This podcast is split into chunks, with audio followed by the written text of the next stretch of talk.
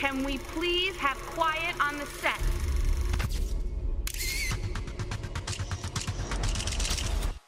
Awesome! I came to play. There's a price to pay. Time for you to get down on your knees.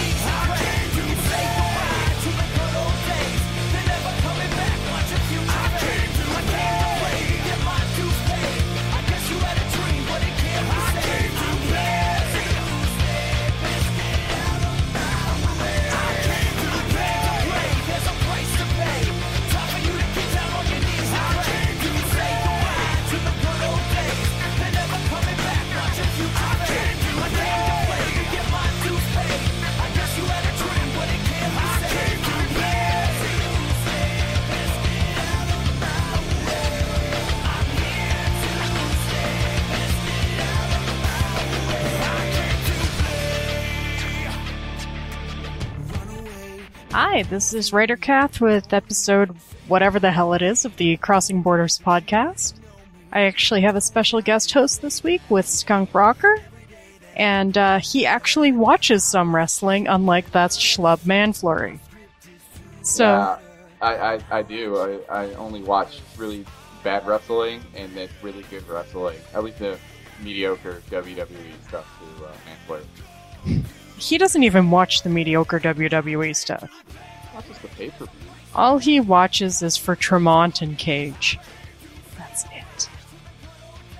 So we'll be discussing Raw, Lucha Underground, the brand split, Cody Rhodes' departure, probably go off on a few tangents here or there, and we'll break the big news of the week, that the Maroon 5 will feature a pretty stellar cast featuring The Miz, Maurice, Bo Dallas, Curtis Axel, Naomi, and Heath Slater. Come on now. That is an all-star cast if I've ever heard one, and I cannot wait to see every single one of them in that movie. Oh, come on. I mean, you've got 2/3 of the social outcasts. I could easily see them maybe for a couple of weeks running a... The outcasts as the Mrs. Hollywood cronies. Man, would that not be... That would actually be amazing if they were his social media connection. Yeah. The Hollywood Outcasts. He needs to... The Hollywood Outcasts, that's a great name for it, too. Like, we need to broaden the Mrs... Just kind of doing sort of what Damien was doing before, of being like their little assistants to Miz. It'd be like, we have to broaden his social media presence out there. We're gonna make hashtags. We're just gonna be all over Twitter, Instagram, Facebook, Pinterest. It would be hilarious. Yeah, that could be a hell of a lot of fun. I mean, they did that with Samurai, but I think it lasted a week or two, and then nothing happened. Yeah. So typical WWE. Yeah. Have you seen the Marine movies? I've seen the first three. I did not watch the fourth one because I was like, I can't even do this anymore. After the Marine 3, I was kind of like, I actually saw 3 and 4, so I haven't seen the first two. The first one is alright. I'm not going to say it's that bad of a movie. It's still a bad movie, but given who they have in the lead role with Cena... Yeah. It's kind of what you expect the Cena movie to be. If you haven't seen one, it's exactly what you expect. If you have seen one, you know what I'm talking about. And then the second one was like, it went so over the top that you just kind of were like, I'm not sure what's happening here. And then you get to the third one and it's like, oh, it's the best. You know, it's funny because I've seen surprisingly most of the Miz's movies, just to riff on with people. And he is never the worst part of the movies. He's never... It's amazing how actually...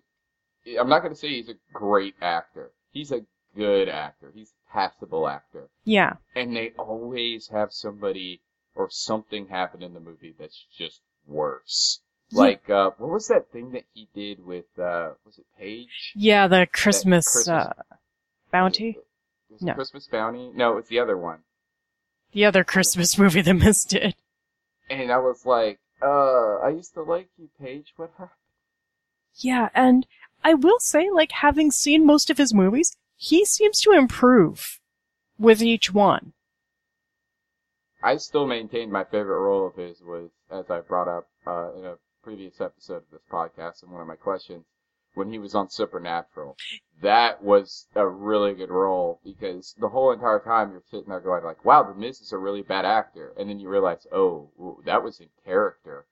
Mm-hmm. Like, he was like, The Miz was trying to be that tough guy, independent wrestler, like, you can't mess with me. And then at the end of the day, he's just another human being, and he breaks down. And you see that, like, holy crap, he can actually act. This is scary. Yeah. You know, why can't you be like that in the WWE? You'd be so much better than you are now. Well, you know how I said he's not the worst thing in the movies he's in? I think it's a case of the script with WWE performances. And that's true. You know, I saw an interview with him a while back, and somebody asked him, like, what's your next goal? And he said, with all seriousness, to win an Oscar. And he said, you know, before that, my last goal was to win the WWE World Heavyweight Championship, and people laughed at me. And I did it. So who knows? If he continues to be in terrible WWE films, that's never going to happen. If he goes into more, like... Legit? Yeah, legit, like Warner, or, well, I was going to say New Line, but that's Warner. Dimension, Miramax, Disney, that whole section, or even like Paramount or Starz, even Starz has their Netflix. Even though all the Netflix movies seem to be really bad Adam Sandler ones nowadays, if he really started to, you know, just let him know, just like The Rock did, like, I love you guys, I'm gonna stick by you. I still want to be a part of the company. I've got to go off and do my own thing as well. So I'm going to go off and do this movie, and then I'll come back and do a run. And I'm going to go off and do another movie. And then one day I'm going to be like The Rock, and you're never going to see me until WrestleMania. Yeah, and that wouldn't surprise me, because he's frequently said from the start, like, I'm going to keep doing this until it's not fun anymore. Like, regarding WWE. So, he's a guy, like, I could see if he really committed himself to making a movie career, he could probably have a really successful one. Like you said, he keeps getting better, and it's one of those things that if Maroon 5 with this cast is going to be as hokey as I think it's going to be, it's going to... I just hope it doesn't do a Leslie Nielsen effect. Like with Airplane. He was always a very serious actor, and then he did Airplane, and then it was just Naked Gun all the way after that. You know, like, the Marine movies don't really have that, they don't really have that cheese element. The first ones might have. The last one, I didn't find it had that much of that. It had some humor, but it wasn't like, isn't this goofy? They tried to play it straight. They did. And the first two were like that as well. They had the cheesiness of being an action film. Yeah. But outside of that, it was the same cheesiness. Not the same cheesiness you would see in, say, a Steven Seagal movie, but it was the same cheesiness you'd see in, like, a Terminator film. Yeah. Or not Terminator, but Arnold Schwarzenegger, rather. Yeah. It was very, the same deal, with the one-liners and everything else. And, like I said, I didn't watch the fourth one because I was just like, I can't take The Miz seriously in that role. Yeah. But when I saw the third one, he didn't do a bad job. I just was like, it's The Miz. I can't take it. You know, he doesn't look like Cena does. Cena looks like a Marine. Miz doesn't. And it's funny because Miz is not exactly a tiny guy. He's not. It's really, you know, John has that square chin. Yeah. He's got that real, you know, he could be Superman. He could be Captain America. He could be the, you know, the all-American boy. And The Miz doesn't look like that at all. He's got kind of a baby face. He does. That's why he honestly, he did so good in those Christmas movies. Like, he really fit into those roles. Yeah. Especially, it was funny, the one with Paige, where he did, like, they wrote in some backstory for him, and it was like, he did kind of come across as a dude who had just kind of put up this wall and would rather people think him be a totally sleazy son of a bitch than to see that he'd actually been hurt a lot. It was surprisingly poignant at times. It was wonderful to see that side of him. Yeah. Yeah, and that's again another reason why I like that Supernatural episode. And it kind of almost makes me wish for Babyface Miz again, mm-hmm. but I still love him as a heel because he is still one of those guys that, as a heel, can get the crowd to legit turn on him, yeah. and not for Roman Reigns reasons. Yeah. So far as acting goes, I wouldn't mind seeing him be more villainous, maybe, take on a role where he's the antagonist.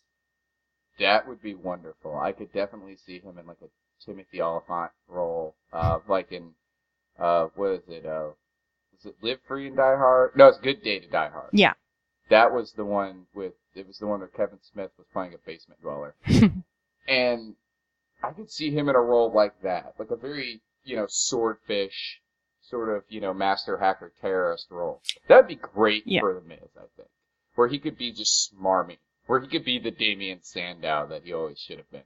Yeah, where he can, talk up a big game, but he's ultimately a coward or something. And I wouldn't mind seeing that. We have gone off on a long tangent about the Miz's acting career, but I don't mind it. Like I said, when you told me who the cast of this movie was, I was super excited. I cannot wait to see what Bo Dallas does in this movie. I can't wait to see Heath Slater's role. Yes. Off air, we were talking about that. I really hope I just think he's probably going to end up being a gas station attendant. I can just see him in that role. Would you like your seat, sir? You need a cup of coffee? Yeah. And then he just gets shot, and that's it. That's his whole scene. But it would be brilliant. Oh, yeah. Very excited. They're probably all just going to be nameless stooges, but I don't care. I'm going to watch it. I just hope they don't make the mistake that they made back in the day with Ben Affleck and Jennifer Lopez and make Maurice the love interest in the film, because then it'll definitely bomb. Yeah, have to see. They could play against type, have her be part of the antagonists, but, be a femme fatale. Do a James Bond. Yeah, exactly. That would be interesting. Yeah, a Ms. Girl. That's what he needs. He needs to be the next Godfather. Oh my God! It's an entourage of I'm trying to think of a women's. Women's. Oh, good God! Women's with a Z. Women's. I did our idea about having the social outcasts, since 2/3 of them are going to be in the movie, join Mrs. Entourage. Are you saying you want to? Well, Bo Dallas already has long hair. Yeah. Just put on a baby doll. Mm-hmm. Who was the third member of the Social Outcast that's going to be in the movie? Oh, Axel. Oh, yeah. Oh, wait. So I guess that all of them are going to be in it. So it's going to be with his nipples. Yeah. All right. He's going to rip his nipples open in the Marine revealed guns. Awesome. He's a fembot? Nice. He's going to be a fembot. Awesome. Just like in Austin Powers. Exactly. See, that's what I'm talking about. If this movie ends up being just cheesy and hokey, it'll be amazing. Yeah. And if they try to go super serious with it with that cast, it's not going to work out so much. Unless, it would still be hokey and cheesy, but if they went the Simon Says route with it, where they're all part of a secret underground organization that he has to team up with, but they're all goofy as hell. Yeah. That would be great. Neighborhood vigilantes, that sort of thing. Yeah, actually, now that I'm thinking about it, I kind of want to see that, but only if they all dress up like the Shield. I kind of feel like we should be writing this movie. Yeah, that's the thing. We're actually good writers. Because you've always been a writer, Kath. You've always been known as a writer, and a lot of people know in the forums. I was on one of the TEW games. I don't really post there too often anymore, because the game got kind of really lame after a while. Mm-hmm. And I hate to say that, because it was a fun game for a while, but it just really was just too much work. Yeah. For no payoff. But we were doing the alternate history Monday Night Wars. Right. On the forums, and so many matches I got to write. And then I watched the editor would just come in and destroy all my work, and I'd be like, What happened? Yeah, I was helping with one of those. I would take on a few matches here or there. I think one of those threads could work if you said, okay, we're going WrestleMania to WrestleMania. It kind of kept it finite for people. I think our game really jumped the shark and went really bad when we brought in ECW. Not because the ECW guys are bad. They're awesome. Mm-hmm. But we could have really used that help on the other two teams since we're down to I think there's maybe 6 people still playing the game. And I haven't even looked at the booking document in over a month, I don't think. Right. I've just been, not only am I so busy, we're recording this on Friday because last night when I said I was going to be here for the show, and then it's I can't do it because I got to go to trivia. So I have to run my trivia game. No worries. And I had to wake up early today, so I couldn't have recorded. I was babysitting my nephew, so that was fun. And it's that whole entire, being busy, and then whenever I open the document, I'm I don't like to step on people's toes, and I kind of feel like if I write a match the wrong way, because we write out the matches after they're run. If I write a match the wrong way, then somebody's gonna come in and edit it, and or they're gonna get mad or whatever. And I would much rather do it on my own. But then, I don't know how to run TEW. I know I think some of the most fun I ever had with one of those threads was when we just decided to crash and burn the WWE. I've on it. Yeah. I honestly thought about doing that with WCW. It's just flame out. Just give us free reign. Let us hire whoever we want.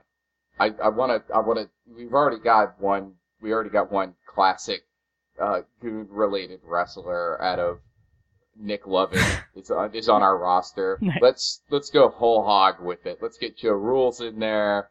Let's hire Dave as an announcer. They got Mike Quackenbush. I was come on, we wanted Quackenbush. Why did WWF get Quackenbush?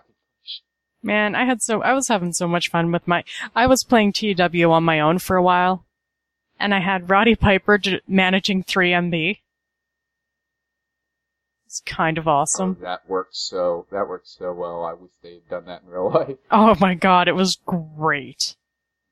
And they feuded with the Usos and Naomi. I think the favorite thing that I did in the TEW game, because they didn't give me I didn't have a whole lot of freedom in the game. Right. Which I really wish they'd given me more of, because I was writing these amazing storylines and stuff that I did. Yeah. My favorite thing that I did that ended up getting cut, though, was I had the Giant cut a promo against WCW on his way out the door, and it was the most CM Punk promo.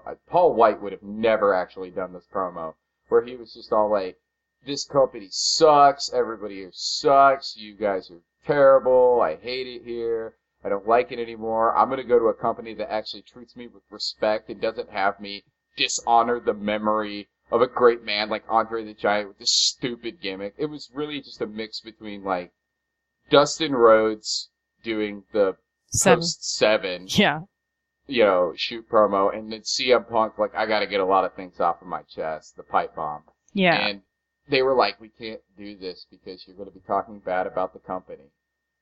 And I'm that's kind of the point. That's kind of the point. That's what a work shoot is. Scott Steiner did it, and they were yeah, Scott Steiner's also an idiot. And I'm yeah, make a good point. Yeah. So we started off on a pretty good tangent.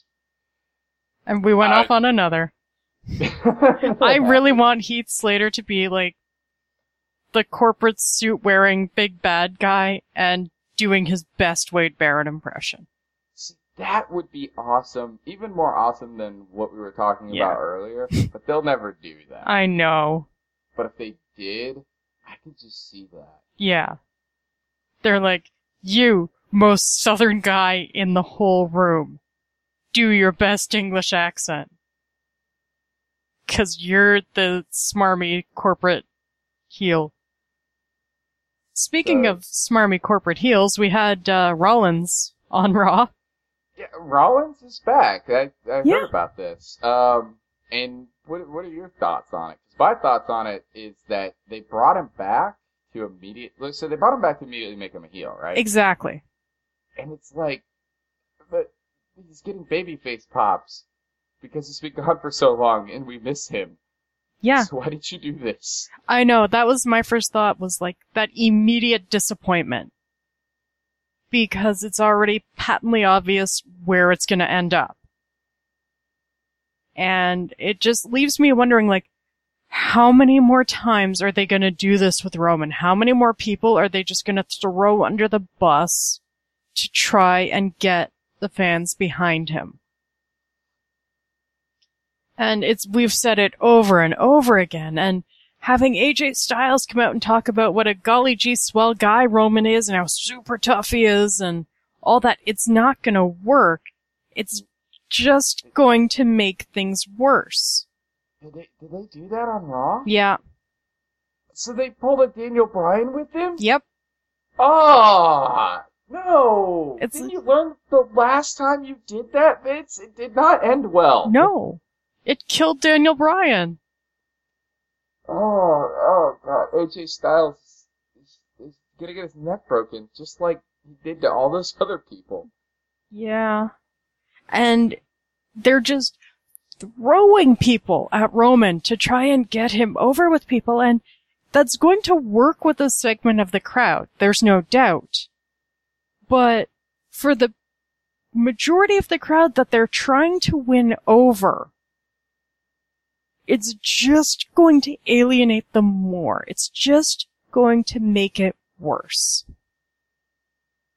You would think with his relation to The Rock, they would learn that Rocky Maivia didn't work. He did not become popular until he became a heel, which is exactly what they need to do with him, but for some reason they're just not taking the bait. And I think if you look at interviews and stuff with Roman, like, he does come across a little entitled in some of them. And it's gotta be frustrating for him as a performer to be told, like, you're getting this rocket strapped to you and no matter what, and to just get booed, and to just... Not only that, he's also hamstrung by the writing, where it comes across incredibly disingenuous. Really does, especially with, in some of the interviews he's done where we were talking about him being entitled. I remember one specific one where he said, I'm here to make money. Yeah. I'm in this for the money. And then for a while he was trying to do the babyface thing of, I'm doing this for the fans. Mm-hmm. We're like, no, you're not. We all know you're doing it for the money, so you should be a heel. Why are you still a babyface? We don't understand. And it's, you know, they never had to show Cena, like, going to the front row and talking to a Make-A-Wish family to show what a swell guy he is. They did that with Roman. They never had to do that with John. John did it anyway. Yeah. They just happened to catch it on camera. And with Roman, it was prolonged, it was deliberate, and the crowd knew what it was, and they didn't go for it. They booed. They didn't boo the family, they just kept booing Roman. So, it just leaves me to wonder, like, what's it gonna take for them to stop? And in my opinion, nothing is gonna make them stop it until they tank his career. And it's so sad because I have no doubt that if they let him tap into some of the frustration he has honestly shown sometimes, if they let him cut a Die Rocky Die promo, you know, when The Rock first turned heel, he goes, you know, I remember those Die Rocky Die signs. And it was passionate, it was intense, and it was like real. It was genuine. And Roman just has to keep up this facade. It always feels like a performance with him. He got close once, and I remember the crowd actually liked it. Well, yeah. Twice, actually, now I think about it. The one time he hit Stephanie. Yeah.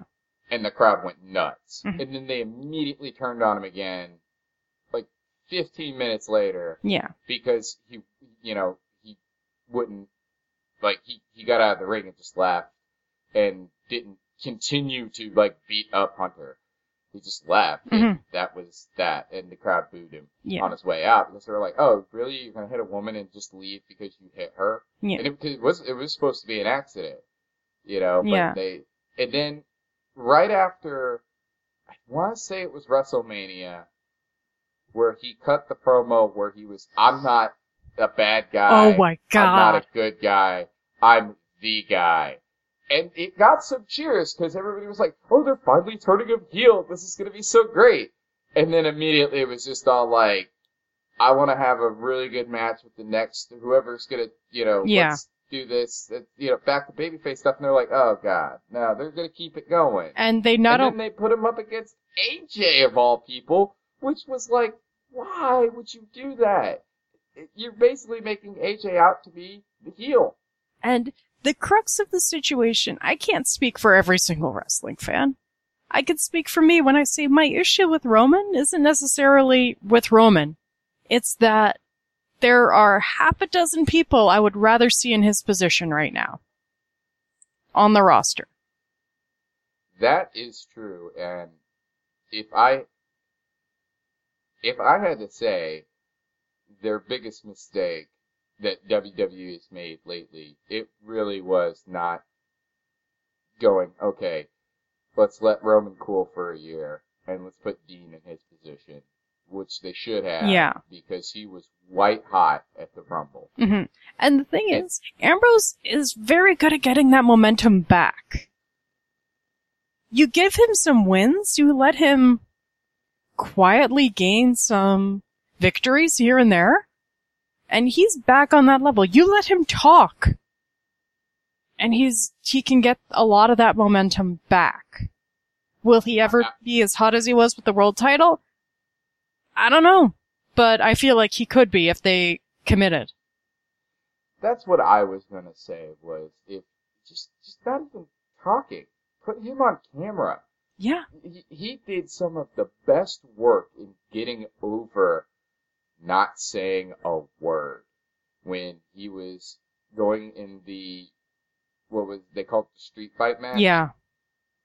At WrestleMania against Brock Lesnar. And at one point, Brock is in the ring with Heyman. Heyman's cutting a promo. And he just shows up and just starts loading down a cart with weapons. Yeah. Doesn't say a word, doesn't even look at them, and then walks away. And Heyman and Brock are both like, what the hell just happened? Mm-hmm. And the crowd was going insane. And that's all he had to do. Never had to say a single word of promo. Yeah. Just the reaction to, oh, hey, look, it's a kendo stick. I'll just hold on to that. Ooh, look at that.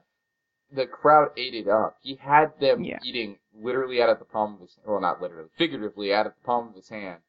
And he didn't have to say a word. No. And that's all he has to do is just show up. And he has everything about his body language, the way he speaks, his performance in the ring. Mm-hmm. All of that's the perfect package. Yeah, he's a little nutty.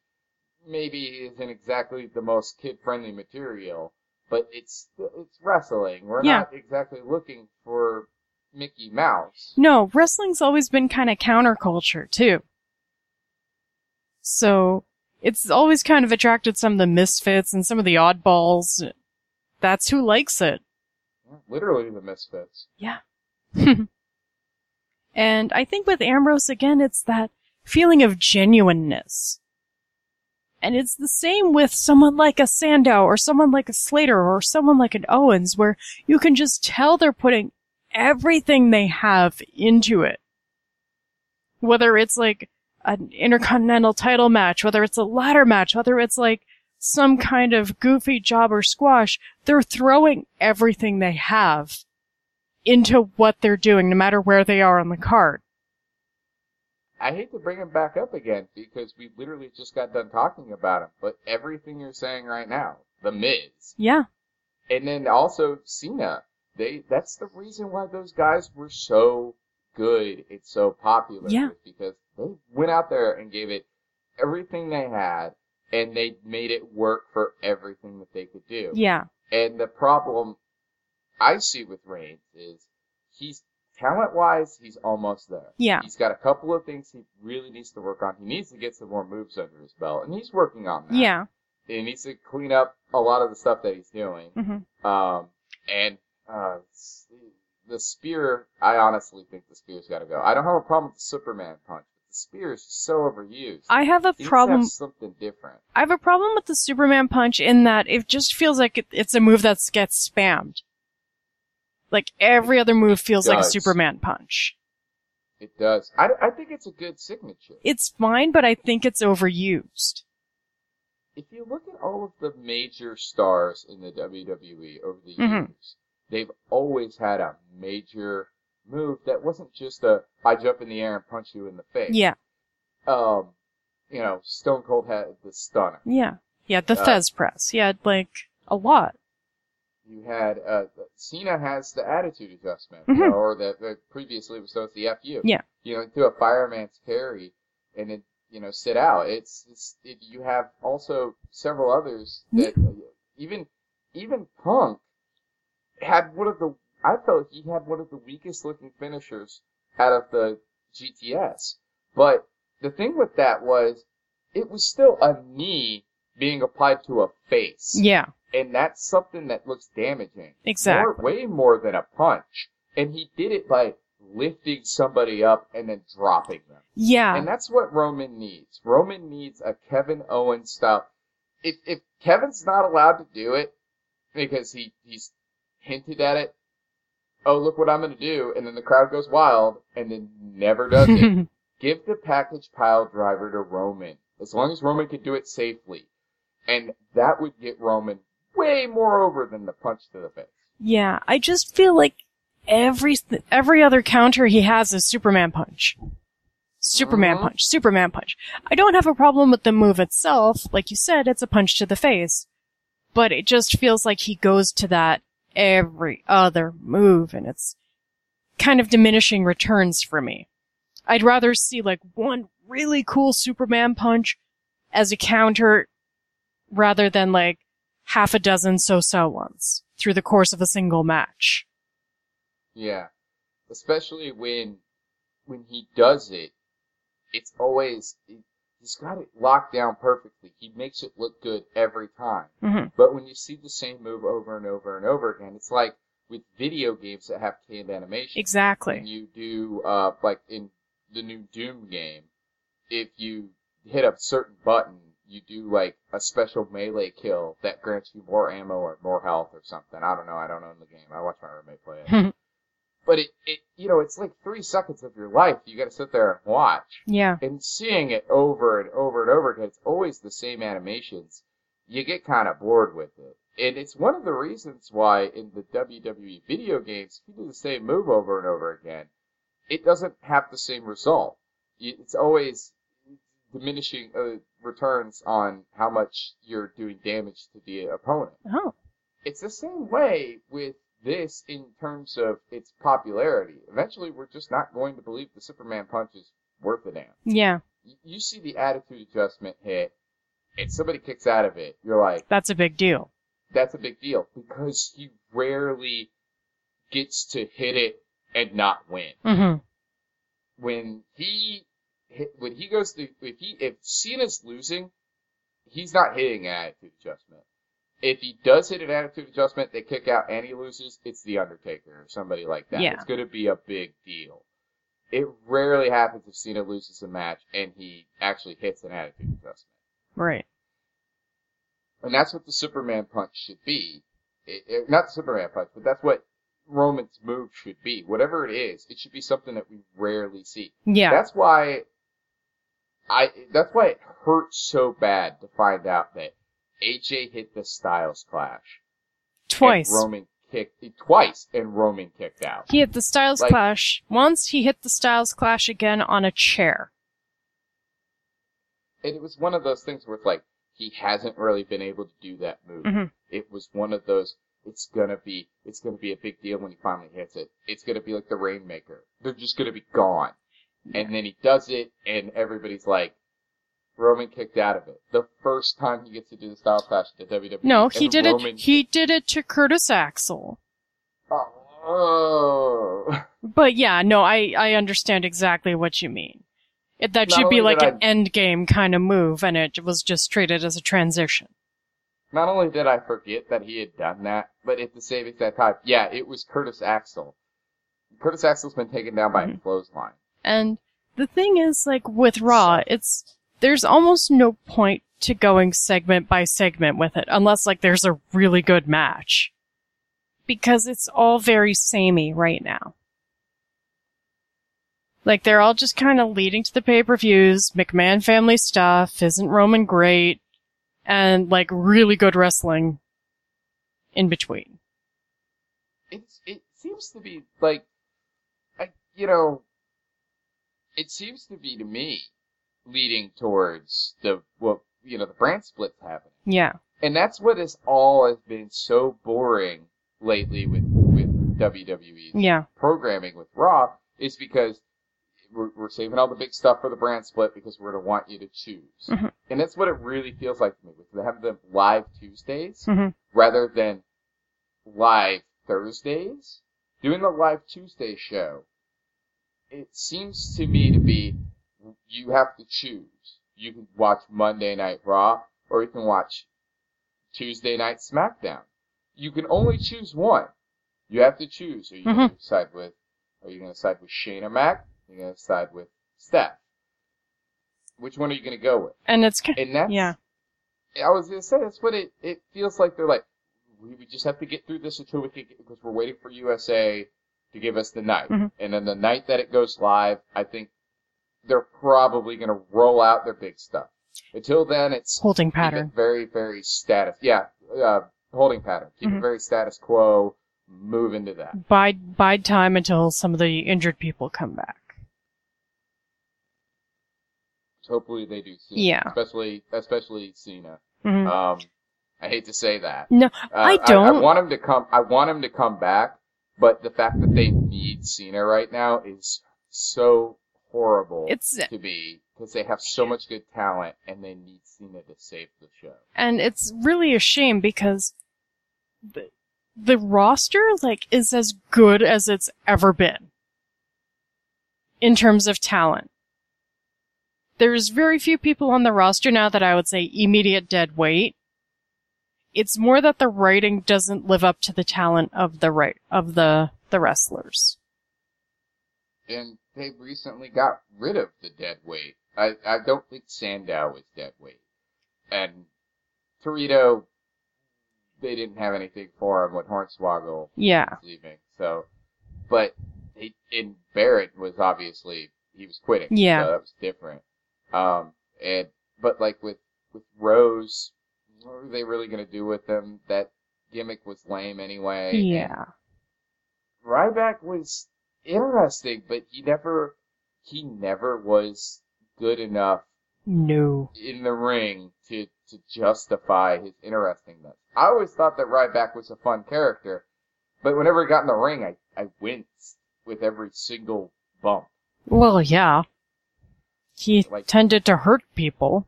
Very hurty.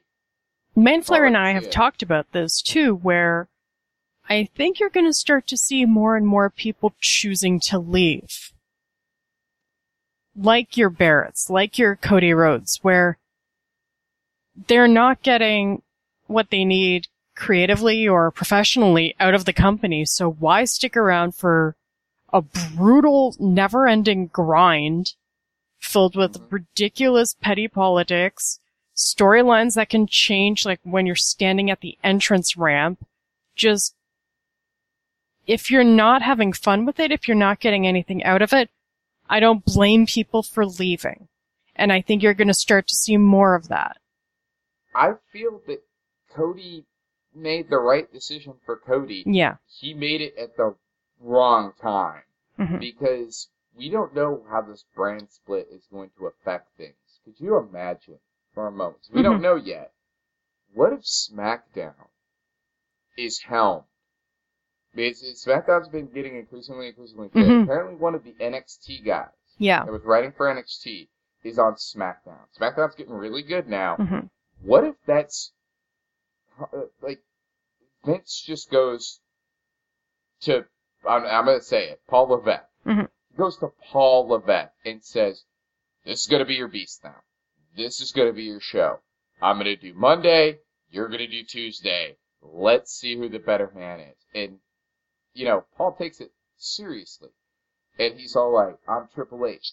I'm the guy who's been the guy in this company since the 90s. I've made this company what it is today, and I made it for Vince. Now I got to show him I'm the guy to run this company when he eventually retires, because he will retire or die, one or the other. And SmackDown becomes amazing, and Cody's not there to be there for it. Yeah. All the other guys that quit and stuff, they had their own reasons for doing it. Mm-hmm. They weren't people that I particularly liked. I've always liked Cody Rhodes. Cody was amazing. Well, and the thing is, too, the one shame is apparently Cody left on rather bad terms. So, whereas the other people probably far less so, and including Barrett, who really gave them a hell of a lot of notice with, like, over a year. Oh, Cody's the whole, I don't know what his actual story is, but by the way I read his posts that were posted online, that he, what the thing that he said, the paragraphs of text, it really seemed like he really did go up to Vince and was just like, I don't want to do Stardust anymore. Vince said, but the kids love it. And he was like, I don't really give a damn, because this is insulting, and I want to do something more. I have these great ideas. Will you at least listen to them? Vince said no, and he was like, fuck you. Yeah. I don't have to take this shit. I'm Cody Rhodes. Exactly. And good. That's exactly what he should have done. Yeah. So I just, like I said, I feel like the indies are going to start gobbling people up because there's been such a talent snatch, but that's always how it's worked. It's like a brain drain, one way or the other. You know, the rumors that are going around right now are amazing. Oh. The one rumor I heard was Dixie is in talks of bringing Ryan Reeves into TNA, and I was like, please do that. Go for it. Amazing. That would be such schadenfreude. I would. TNA World Champion. Dream of that. Yeah. TNA World Champion Ryan Reeves. Oh my gosh. The other one I heard was that, and this one is such a rumor that none of the websites are talking about it. Some people were talking about it on Twitter. I think they're just fantasy booking. Yeah. Basically. But I would love to see it. Apparently, according to the rumors, Chavo is watching all of the people who are leaving WWE and going, these are the people I want in Lucha. Let's bring them into LU. Let's get some contracts on these guys for season 4. Oh, that'd be great. And because season 3 just finished. Yeah. And it's like, I don't know if I could, if they get any of these guys, they're going to be coming in at season 4. That means they're going to have actual good plans for them, no matter who they get. Exactly. And one of the one big rumor, the reason why this was brought up was, apparently they're looking at bringing in Torito and having the Masquerita. Yeah. Like both of them together as like a twin minis tag team. Like that sounds amazing if they'll actually do it. Hell yeah. I don't think it's real. I think it's just a rumor that somebody made up, but that's what was being posted on Twitter, and I'm like, please make that a thing. That would be awesome, because he's already got the outfit. We've seen him do the clone, you know, previously to Torito, so it would be amazing, but... Yeah, so I mean, that's kind of Raw, and we've gone over the brand split, I guess, too. Yeah, Raw was, I mean, I was just looking at the list. Treading water. It's the same stuff. Yeah. Like, Seth comes out, cuts I'm Brat promo, everybody cheers for him. They did a yes chant, apparently. Yeah. Reigns, once again, just... douche. You know, being a douche. And then after that, it's Stephanie, it's Shane, and then a bunch of matches that looked pretty good. Yeah. There was... Sami Zayn went up against Sheamus. It got a 2-star rating, apparently, according to WrestleView.com. New Day had a match with the Social Outcasts that had to be pretty good. Yeah. That's the thing. The wrestling is never the worst part of Raw. Never. They've got a deep enough roster. I don't know why people keep saying the roster's so thin right now. It's really not. It's just that they keep going back to the same people over and over and over again, and it just feels stale. There is one thing I want to ask you about. Now that I'm actually looking through it now. So they're doing Money in the Bank qualifying now, which is awesome. I love that. Now tell me about this Miz versus Cesaro match, because surprise, surprise, spoiler alert, Cesaro wins. Yes. So far it's going to be Cesaro, Sami Zayn, in the Money in the Bank. So Cesaro won a match against the Miz. Yes. So how did that go down? Like, I mean, it's something that Cesaro hasn't been around in a little bit. It just recently came back. And he's winning matches. Mm-hmm. Yeah, he's been feuding with the Miz. There's been kind of a four-way going on for the Intercontinental title. The Miz just recently retained. It was Cesaro, Miz, Zayn, and Owens. But wasn't that Intercontinental match, wasn't that basically just him and Owens, and Cesaro and Zayn were kind of like on the sideline? No, it was a four-way. And but what I mean by that, it was mostly Miz versus Owens. Cesaro and Zayn were just kind of there, weren't they? That's the way I kind of understood it. Miz and Cesaro have been fusing for a bit. They had a singles match, and then it developed into a four-way. It always seemed to me like Owens was really the one that was pushing Miz's buttons for a while there. Yeah, they've kind of gone back and forth. They've had like the four guys kind of circling around each other for a while. Mm-hmm. It's been pretty fun. It's led to some really good matches too. And they've been playing around with stuff like tag matches and this and that. And they had one recently where it was Owens and Zayn teaming up against Miz and Cesaro. And it was a lot of fun. It actually made me want to have Owens and Zayn doing the tag team champions who hate each other storyline. And I usually hate that storyline. So, yeah, the guys have just been kind of all circling around each other.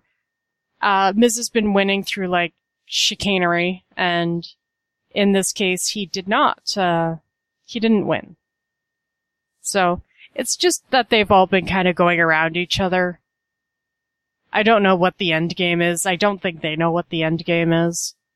Miz being in the Money in the Bank is kind of redundant anyways. He's already got a title. Yeah. And it led to Cesaro getting the pin, led to him getting an Intercontinental title shot on SmackDown. Ooh. Yeah. I didn't watch that. No. Did you watch SmackDown last night? I couldn't make it. Something came up. I had to. They usually have SmackDown on at the bar I do trivia at, but it wasn't on that night. Huh. I don't know why. Weird. I'm going through what happened to the show. Chris Jericho is also going to be. He beat Apollo Crews, which is kind of shitty to. But what had happened? Old guy up against Cruz, and then have Cruz lose. What had happened though? After the Sheamus and Zayn match, Sheamus was all pissed off. He jumped Cruz after his match. So it did kind of explain why Cruz lost. So it wasn't just cold. That's good. Yeah. Then we apparently they made a joke about Donald Trump. Screw it. With Darren Young and Bob Backlund, what was that? No, they basically Backlund wanted him to name all the presidents in order, and Darren couldn't do this. No, he at one point just said, "Are you serious?" And Backlund's like, "Do 1,000,000 squats until you die." God bless you, Bob Backlund, in your senile old ways. Yeah. So Enzo came back. Yeah. How's he doing? How you doing? He's great. I'm so glad they got called up. I haven't, like I said, I've been watching. I've been boycotting. But I was so glad when I heard they got called up. And I was glad when I heard that the vaudevillains got called up, but that apparently they haven't been doing so hot. Well, the vaudevillains, theirs is a gimmick that needed some explanation. And they didn't get any, so it's been hurting them. But, it's a shame. Like, that gimmick had kind of a short... That was tailor-made for NXT. And it's just having a hard time translating over.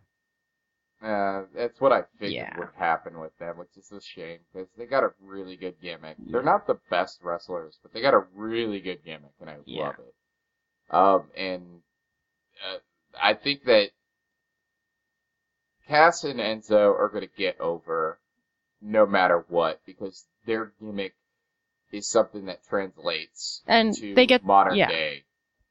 They're getting to talk. They've got a fun, chantable catchphrase. They're going to get over. It's easy. They're the New Age Outlaws. Exactly. But better.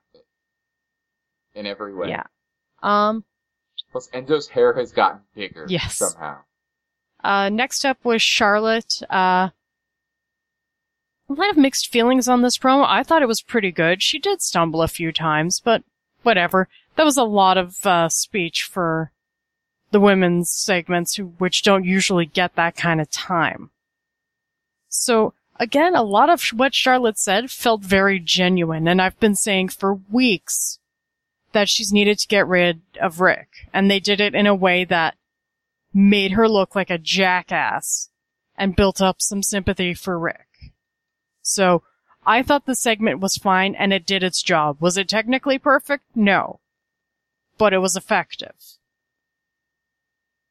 I think it says here that all three commentators were disgusted by her act. Yeah. So there was no... They all turned on her, including, like... JBL. Including JBL. Yeah. And even JBL turning... You feel it would have been the opposite. Like, that would feel like a Byron moment. Like, Byron should have stepped in at that point and been all like, no, this is perfect for her. And the other two would then turn on him. But all three of them? I mean, yeah, she's a heel, but... Yeah. It's that tell, don't show thing WWE does a lot. Yeah. So it's like when they had Fandangoing being a thing, and they cut to Michael Cole Fandangoing the next week, and it killed it. Because Michael Cole doing anything will kill it. Exactly. And they've yet to realize that, like, they don't have to tell people how much fun WWE is. Just be fun. Done. And now not only did they sacrifice Roman, not only did AJ come out and say, like, Roman's such a great guy, he's getting a losing streak. Because he doesn't want to be associated with Gallows and Anderson anymore. For some reason. That didn't make... Wait. So the club isn't happening? No, apparently not. Oh, this is so bad. I feel like they might bring up Finn for it. That was what I was going to say. The only way this works now is if they bring up Finn. Yeah, and it would be cool to have Finn be like, look, AJ, you were... You know, I started the club. I did this for you, and you're turning down my present, so now I have to, like, eat your soul. Done. That would be amazing, and would... It would instantly get him over with the crowd, just because it's him and AJ and not Roman. Yeah. Also, he skipped a segment. The segment where Dolph Ziggler loses. Yeah, and after he talked about he was going to show Baron what proper technical wrestling looked like, and he lost. Because Ambrose is awesome. Yeah. That's all we have to say about that. Ambrose beat Ziggler, and we're all happy for this. I really like Baron Corbin's gimmick. His gimmick is, I hate Dolph Ziggler. I love that so much. It's better than its NXT gimmick of, I hate indie wrestlers. Now it's just, I hate this one douchebag who deserves it for being a terrible piece of shit. Yeah. And so, like, the Owens Styles match was really damn fun. How could it not be? You got two of the best guys who were in the indies are just beating on each other. I gotta imagine. If this was not the best match of the night,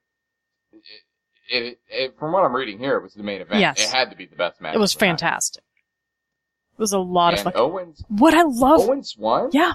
Clean. What I absolutely love with Owens is just the little touches he puts in, like running towards the ropes like he's going to do a tope and then like going under the bottom rope and coming out to punch him. Like little stuff like that. From what I'm reading here, the best part of the match was Owens telling Michael Cole to shut up. Well, that usually is. He's always telling people to shut up. It's amazing. Awesome. Yeah. So again, just a solid as hell show. Like, the match, I mean. It was really damn fun. So, enjoyed the hell out of it. I think, like, they really don't know what the hell they're doing with AJ. And that's kind of my thing. Whenever they keep stuff ambiguous like this, I think, like, they don't know what they're doing. And not in the sense that they're doing it incompetently, but they literally don't know what the plan is, what the end game is. That's always been a problem with them, but their reasoning for doing it is actually fairly solid. It's something I've always argued against with people who... I think the people who say it, that they never have a plan, they're right. They should have a plan. They should always have a plan going forward. They're the ones that had Hunter going out there being like, there's always a plan B, but they never seem to have one. They just seem to make it up as they go. Mm-hmm. But the reason that they do is twofold. Yeah. One, they never know how the crowd is going to react. And outside of Roman and a couple of other people, they're always trying to kind of go, okay, they don't really like this guy. We got to switch things up real quick to make sure this guy has this part of the storyline. Well, I don't know. I feel like the crowd opinion is less and less important to them these days, as evidenced by Roman. It just feels like they should be like, okay, the next big moment is SummerSlam where this person's going to turn heel. How do we get from point A to point B? And it just feels like point B, they're constantly changing that. In the early 2000s, the late 90s, early 2000s, even going up until like the teens in general, well, not the now, but like even in 2011, they really did seem to respect the crowd's opinion. Mm-hmm. But now they're really they're not ignoring it so much as actively spiting them. Yeah, this is the guy we put all this money into. Why don't you like him? Please like him. We're doing everything we've always ever done before, and it's not working. You don't want CM Punk.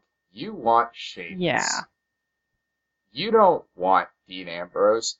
You want Roman Reigns. You don't want Seth Rollins. You want Roman Reigns. You don't want Zack Ryder. You want Roman Reigns. You don't want anybody else but Roman Reigns. By the way, I'm surprised that no other podcast has brought this up, and I will be the first to bring it up here on Crossing Borders. Alrighty. I'm so offended by WrestleMania, the fact that they put they put a belt on Zack Ryder. They made him a champion for a fucking Snickers commercial. I'm so pissed about that, because I really like Zack. He's not the best wrestler, but he's put so much heart and soul into it. You gotta love him. He is. I always like the scrappy underdogs. You're talking to a Heath Slater fan. I love Heath Slater. I love 3MB. I thought 3MB was great. So I always liked Punk. I always liked, even when Punk was champion, he was always having to go against everyone, and he really didn't seem like he was ever gonna rise above it. He never got a WrestleMania moment. No. You know? And it was funny because I think Punk complaining about not getting a WrestleMania moment led to that branding of WrestleMania moments. It is really... It's so weird. Definitely so much to that. This company's so fucking backwards sometimes. Well, not his WrestleMania. He always got WrestleMania moments. He never got the main event. No. That was his big thing. Yeah, I never got the main event's always the last match on the card. That's what he said. And it was his big thing with, like, I've got to have that. Yeah. It's true. They totally put the champion in a match against The Undertaker. That should have been the main event, and it should have been for the belt. Yeah. And I would have loved to have seen Undertaker win. Mm-hmm. Because that would have been, if that had been the case, I would have loved to have seen Undertaker win. With him not being the main event, and Punk being champion, mm-hmm. and it not being a championship match, I think Punk should have won it, just because he should have been the one to break the streak, I think, with that particular setup. If he had been the champion and it was a championship match and it was the main event of WrestleMania, I would have been fine with him losing to The Undertaker. And The Undertaker holding the belt for a month and losing it at Payback to Cena. That would have been fine. Or The Rock, mm-hmm. or whoever. As compared to, he kept it for another few months and then lost it to The Rock. Yeah. And it made sense on paper. Right. But it wasn't he was the champion of the company, and he was not in the main event of the show. And of course, like he said on Colt Cabana's podcast, oh, there's four main events. No, there isn't. There's only one main event. Yeah. But I've always liked those guys. I've always, even the really bad ones.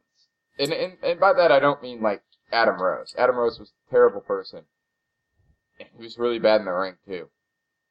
But like, I've always had a soft spot in my heart for guys like, oh, who are some of the really, like, just jokes that never really went anywhere, that were terrible. Like, Fred Ottman, I got to meet him in real life, mm-hmm. and that was wonderful. I always liked the Shockmaster. I thought that was a great gimmick.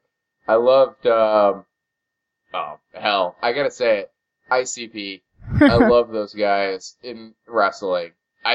Their music's, I'm gonna say it's okay sometimes. Yeah. It's not the best. It's cringeworthy for sure. Crazy thing is, as bookers, they're like, or as promoters, they're one of the most fair and honest ones out there.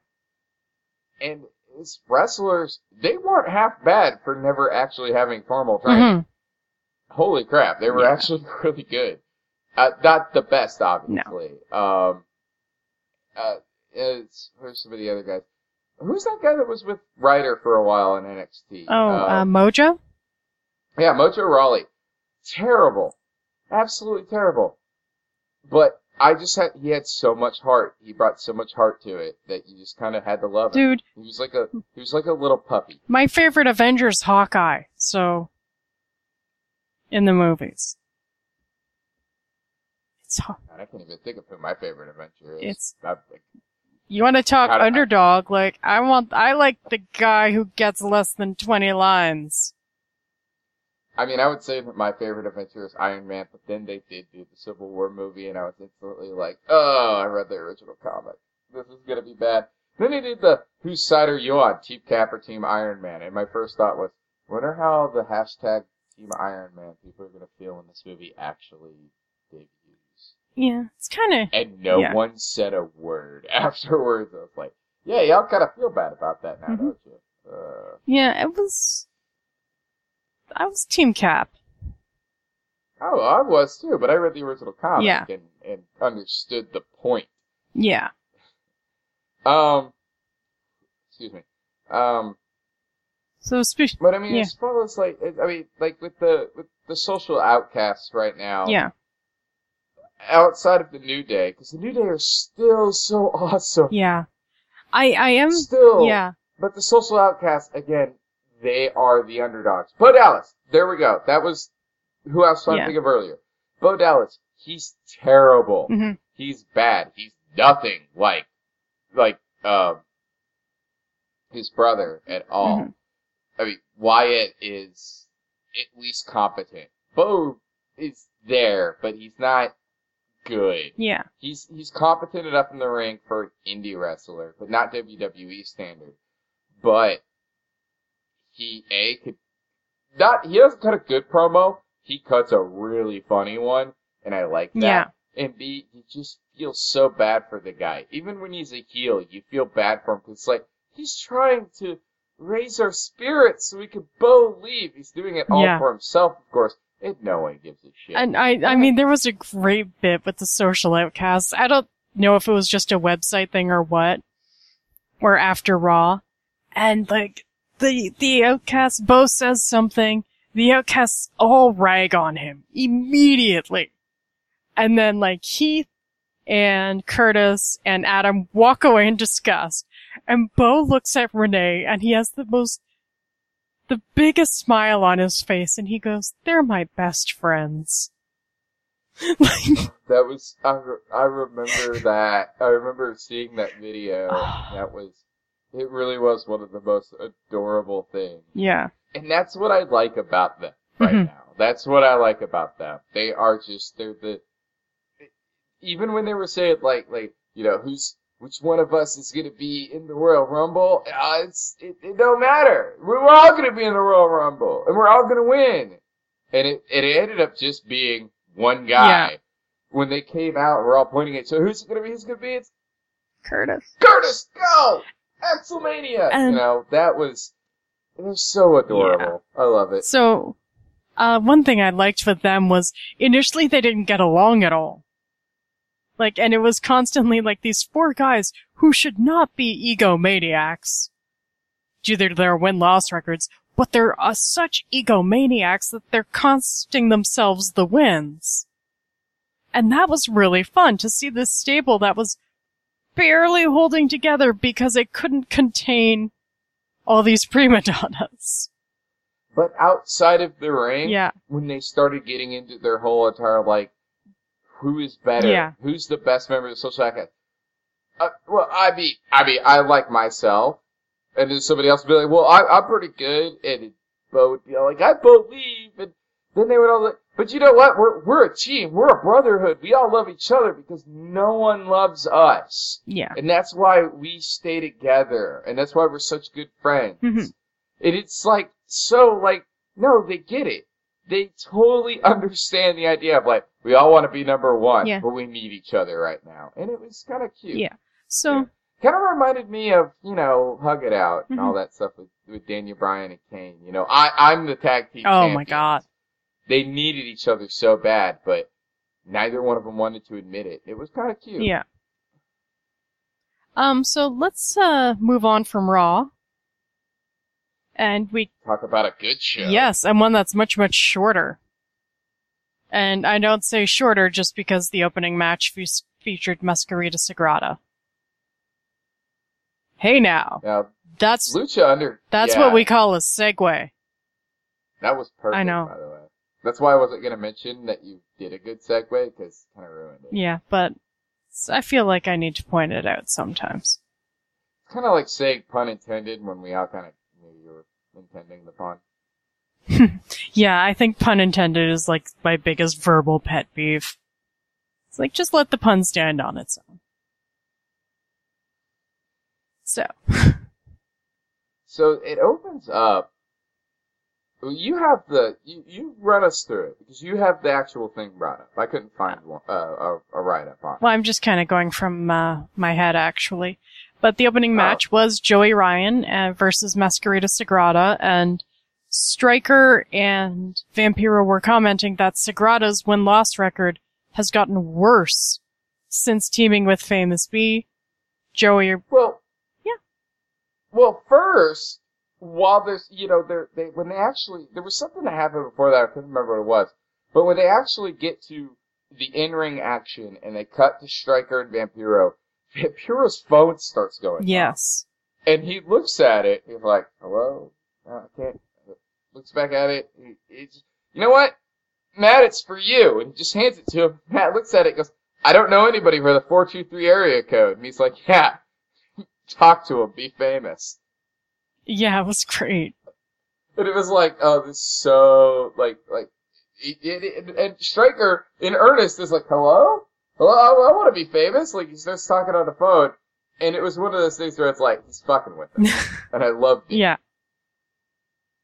And what's that guy's name? I can't never remember his name. Famous B. Yeah, that's right. That's like, I knew it was Famous something. Mm-hmm. I just love his entire character. Is such a snake oil salesman, and it's wonderful, and it's perfect. Mm-hmm. It's the perfect manager. It's it's everything short of being Paul Heyman. Yeah.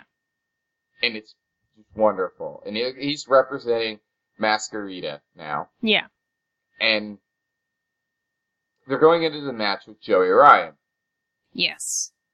King of Dong style. It was so wonderful to see him looking.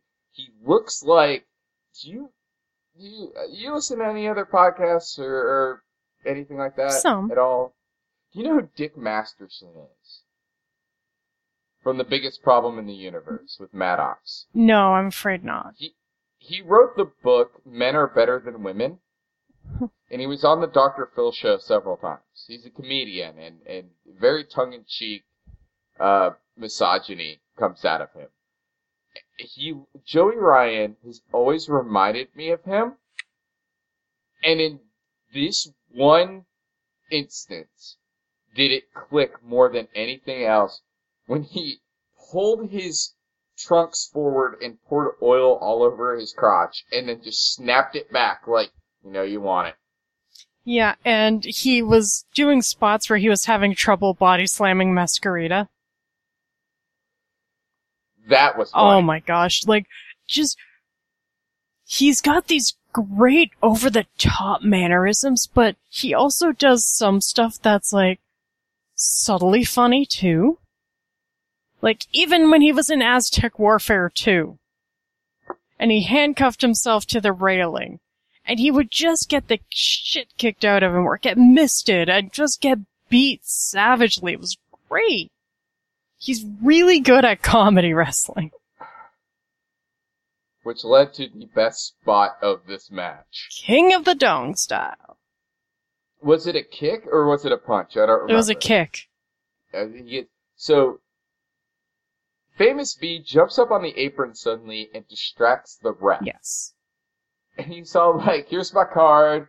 I'm going to make you famous. Here you go. I can be your agent. It's going to be awesome. And the ref is like, I'm busy calling a match. What the hell is this? Meanwhile, Joey turns around, and Masquerita just runs over and bam! Just kicks him right in the dick. To which point, he starts pointing at his crotch to the audience and just starts going, oh, you can't! Oh, no, you can't hurt it! You can't! And Masquerita is selling the leg at this point. Yeah, he's like hobbling back over to his corner, like, and it was just an amazing moment of him just pointing at his, that visual of Joey pointing at his crotch, almost like he was doing a DX chop. Yeah. And just like, look at it. That made Joey, like, Joey was already one of the best characters in this season. That jumped him up to the top for me. Yeah. It's amazing. Horrible striker commentary once again. How did he put it? Masquerita actually rolls Joey up at one point. Yeah. And he goes, it's a small package, or I guess for him it'd be a regular package. Yeah, I know. I think, Stryker, when he's not trying, is better. As weird as that sounds. When he's just... Yeah, that's true. Yeah. Vampiro seemed to... Vampiro usually kind of reels him in. Yeah. And Vampiro just seemed to be distracted tonight, because there was a lot of Stryker. Yeah. Yeah, Vampiro's definitely having an off night. I guess in character, that makes sense. Yeah, very true. So, moving on. Let's see. We had, Cage. Before that, who's the, I'm trying to remember her name. Is it Taya? Taya. Yeah. Taya has a promo package that plays of her basically trying to be sexy and succeeding. Yeah. But it has her putting moves, like wrestling holds and stuff, on luchas. Yes. Mass luchadors. Yes. Which ends with Sin Cara. It ends with a guy in a Sin Cara mask. Nice. Getting slammed to the ground. And I was like, they're not even being subtle with that one. I thought that was beautiful, and I just wanted to make sure it got mentioned, because holy shit.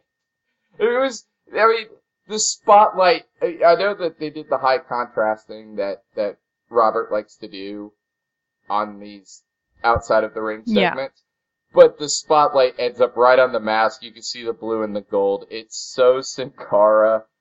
It was so obvious that the guy was wearing Sin Cara's mask, and it was very blatant. Kind of like Del Rio being on the missing person list in the cop's office.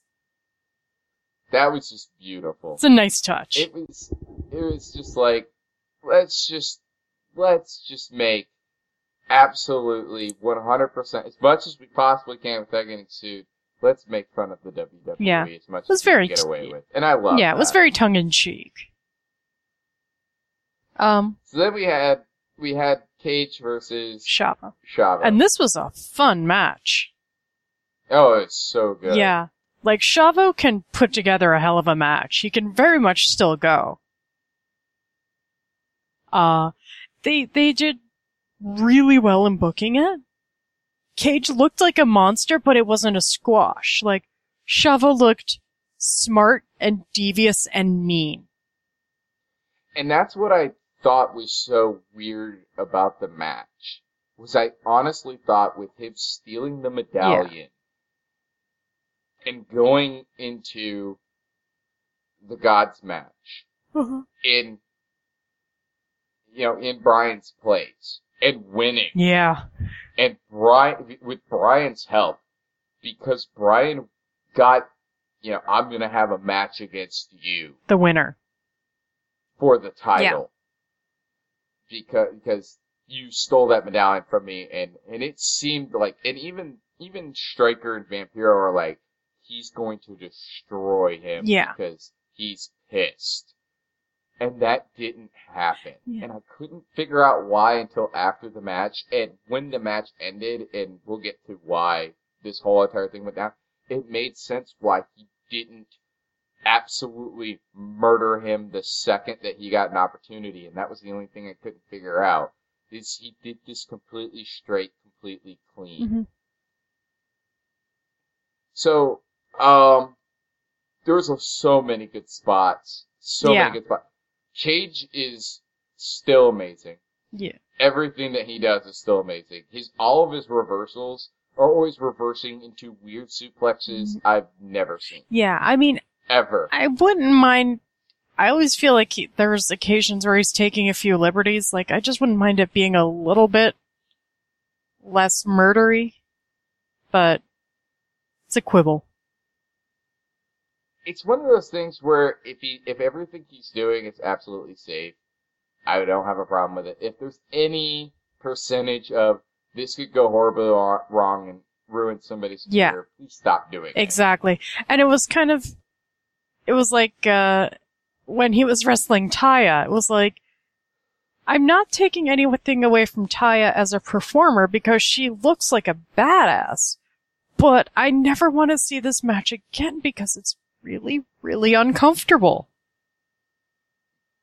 It just looks like any second it's going to end up, any second in any one of his matches. Yeah. Any one of those moves can end up being something so bad that Matthew won't even put it on Boxing. Yeah. And I don't know if that's just his look or his work. I don't know that I've heard of him injuring people, but I haven't heard of it, if that makes you feel better. I feel like it's a matter of time with the way he does certain things. But, again, if he's safe, more power to him. Because it looks like death, and that's kind of what you want. But, we'll see. Sometimes that line gets towed a little too closely for my liking. This is very true. Very true. What I mean by that is I absolutely agree. We were talking about WWE earlier, and soon-to-be former employee Ryback. Yeah. Ryback had some things that he was doing that looked in the ring like it was absolutely, oh, this looks so brutal. Because it actually was. Yeah. And that's the problem. I mean, he was going... Cage, yeah. It seems safe because no one has a complaint. Mm-hmm. And it's like, if it's safe, by all means, continue to do it. It just doesn't look like it. When you... Yeah. So let's talk about the big spot in this match. Chavo goes for three amigos. Mm-hmm. After the second one, it gets reversed. Yes. And... Cage does his own version of the Three Amigos, which starts off with him doing, what was the first move? Was it, I think if I remember correctly, it said Alabama Slam. He immediately rolls out of that, picks him up again, goes for a package pile driver, and then a sit out. No, it was a sit out pile driver and then a package power bomb. That's what it was. And it was so fucking brutal. Yeah. It was like, especially, the sit-out pile driver was last. That sit-out pile driver looks like it would hurt so fucking much if you just accidentally dropped Chavo another inch. Yeah. And I'm like, why?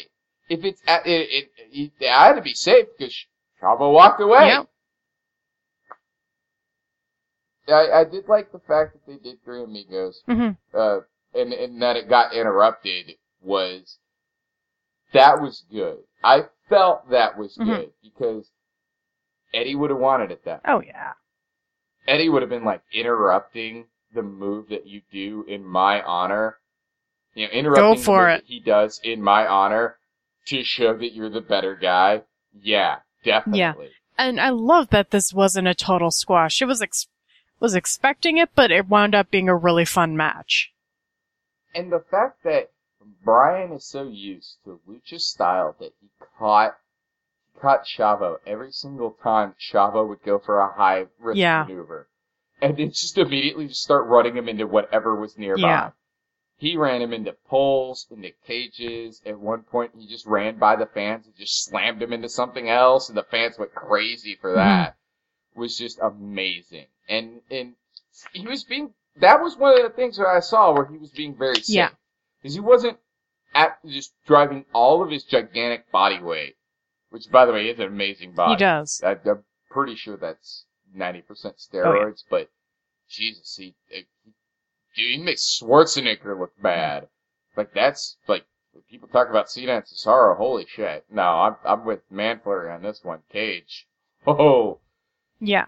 But he doesn't put all of his weight into it when he does those. And it works, because it still looks like it's a mm-hmm. lot, but you could tell he's being really safe. Yeah. In that, and being a Guerrero, Chavo has the best selling. Oh. He's learned from a family that knows the best. Yeah. So good. Mm-hmm. Cage, I forget the name of his finisher. Weapon X. Weapon X? I don't know. It's so weird. Call it that. Yeah, especially with the Terminator gimmick he's got going. T-1000 would be a great name. So he hits the weapon. Yeah. Goes in for the pin. It's a 3 count. Yeah. There was a lot of really close calls throughout the match with both Chavo and Brian. Yeah. It was amazing. And then he immediately cuts a promo. This is where I was sitting there going, why aren't you destroying him? Mm-hmm. Why are you giving him an opportunity to get any kind of counter on you whatsoever? He immediately cuts a promo where this was never about Chavo. This was about going after Matanza. Mm-hmm. That was his whole plan. And I was floored. And he immediately is challenging him next week. I know. He's cashing in next week. I love it. Like, not even giving us an opportunity to relax after that match. He's immediately going, no, I want the monster. I want him next week. Mm-hmm. We're the monster versus the machine. And the amazing thing is that in Aztec Warfare 2, Cage was already eliminated by the time Matanza came out. So there's never been any interaction between them. It's gonna be great. It's so like I Not only can I not wait to see that match, but the fact that the way he put it, where he was just all like, no, I want a piece of that. Like, he was sitting on the sidelines after being eliminated at Aztec and going, that's the guy. I want him. It's like, finally. No, that's somebody who can be an equal. Yeah. I want to see. It was Goku versus Vegeta. It was Superman versus Batman. Captain America versus Iron Man. That's exactly what it was. He was going, that guy's an equal to me. I want to see me beat. I want to have that opportunity, and that's what this has all been about. The fact that Chavo could have stolen that medallion from anybody else, and it wouldn't have mattered as much. But for him, it was less about having the medallion getting stolen, and more about, I want to face him. Yeah. You got in the way. You were only a stepping stone towards me getting to this guy. That's what he cared about, and that was beautiful. Loved it. Following segment was Taya with the Evans in black, and her big surprise was Prince Puma being knocked unconscious. No, it was Phoenix. It was? Oh, whatever. Phoenix. Oh, you're right. Prince Puma's on the other team. Same thing. It was Phoenix. I couldn't tell how he was knocked out. Yeah. Was he drugged? Why not? Or was it just that she hit him with a chair when the camera obviously wasn't looking? Yeah, no, when the camera panned over, he was already out, so... Yeah, he was already laying on the ground. Yeah. And they were like, this is your big surprise. Thanks for knocking out our tag partner, jackass. Yeah. And they were just kind of like, really? Like, what, I mean... He's a douche, what are we gonna do? Yeah. Yeah, like, now what are we gonna do? And then... Mundo. Oh, yeah. Mundo just comes out of nowhere, and he's all like, I'll be your replacement tag partner. And then they did the Wild Stallions. And then the best part, like, goes, oh my god, he could shred! Which I loved so much. It was such a beautiful moment. So it's going to be those three versus Puma, Azteca Jr., and Mysterio. Rey Mysterio in the main event. Hell yeah. We go to commercial. We come back, and our favorite police officers are conducting a warrantless search. Yep. Then they decide to rob Dario. And no. So they're in Dario's office. I forget what the other guy's name is off the top of my head. Because I'm drunk. Ricky Reyes? Ricky. Wait. It's not called Ricky on the show, is he? Is he still Ricky Reyes on the show? I think that's like his detective name, but it's not his, Because I know it's Ricky Reyes, like old Havana Pitbulls, but... Yeah. So, Ricky walks in to Dario's office and sees Joey... Oh, Mr. Sisko! What the hell are you doing? And he's like, I'm looking for evidence. Yeah. We gotta pinch something on this guy. He's just getting out of control. My job is on the line. Because that was the first segment, was him getting yelled at. It's like, my job's on the line. Like, I gotta find something, man. Our asses are gonna get chewed out if we don't find some evidence. It's like, alright, I'll help you, but we ain't got a warrant, man. This is bad. This looks bad. So, he starts looking through a bookshelf. Joey's going through the desks and opens up a drawer full of bundles of, like, thousands, if not millions of dollars. Yeah. And Joey's like, bingo. Got it. This pile of money proves something. Well, Ricky turns around and goes, but this doesn't mean anything. We don't know how you got this money. This isn't evidence. He's like, yeah, but it's a bonus. And he pockets just starts putting it in his pockets. When Mr. Sisko walks into the room, it's like, what the hell are you doing in Dario's office? And they're both like, yeah. And it's like, I gotta tell Dario. Yeah, Sisko's like, I can't believe you were gonna rob him and you didn't invite me. Oh yeah, I forgot about that. He goes, I can't believe you're gonna rob. I can't believe you're gonna rob Dario and you didn't invite me. That's what he was mad about. Which I thought was a beautiful line. And then he's like, I gotta tell Dario now. And then Joey Ryan's first instinct is to immediately murder Mr. Sisko. Yeah, he pulls his gun out and puts it on him and is like, no, stop, freeze! Like he's gonna shoot him. And we're just like, no, what? And he just slams him up against the wall. It goes, you're under arrest, immediately breaking his cover. And it's like, Mr. Sisko has a halfway decent lawyer, you guys are hosed, and you will be Matanza food. Which would be the case. And I would believe that if Mr. Sisko didn't immediately start crying. Yeah. Which I thought was hilarious. And it's like, well, maybe he's sad like his longtime friend turned out to be lying to him for years.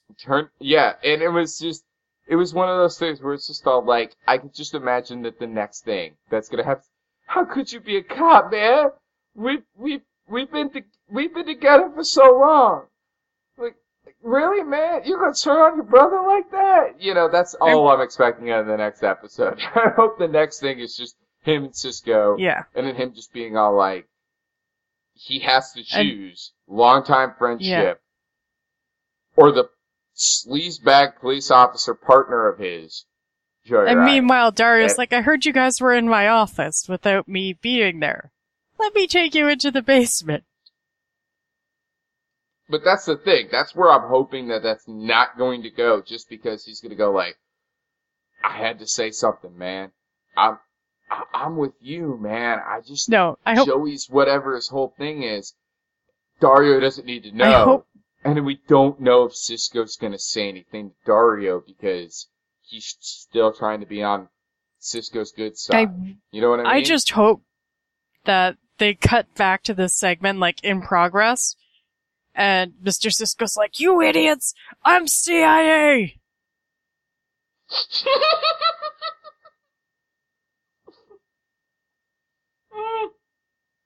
Oh man, I wish I wasn't taking a sip of my beer. That was so good. Yes. Oh no. Oh yeah. Just. Oh man. It's like, you idiots. What are you doing that you can't arrest me? I'm a federale. What? That's why their departments can't talk to each other. Oh, golly. We've been tracking Dario for years. Oh, that would be amazing. So then we get to the main event, which is the trios match for the championship. Fun and, like hell. So many dick kicks. So much fun. Just, I mean, they come out and the ring announcer even mentions Phoenix. Yeah. I love that Lucha Underground has firmly established that the audience, the announcers, they don't see the backstage stuff. They've been consistent with that from day one.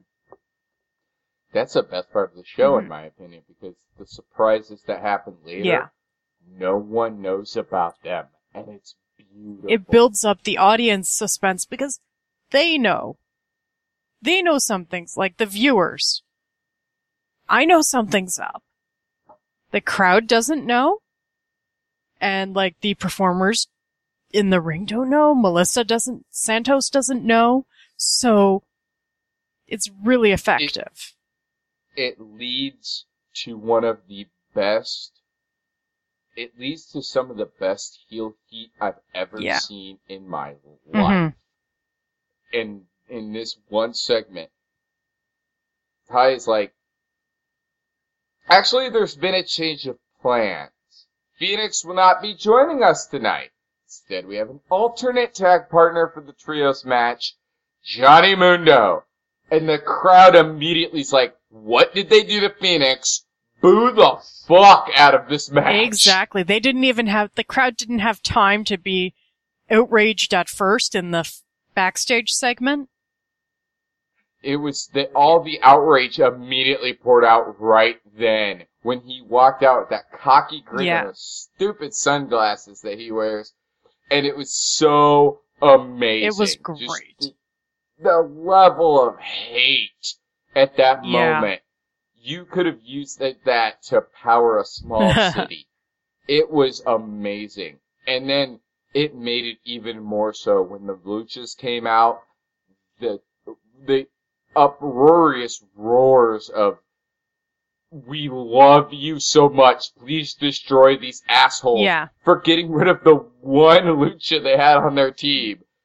And it was great. The match itself. Not just because it was Rey Mysterio either. Mm-hmm. I mean, the other two guys are okay. I mean, Azteca, I find like he's getting better every single time he's out there.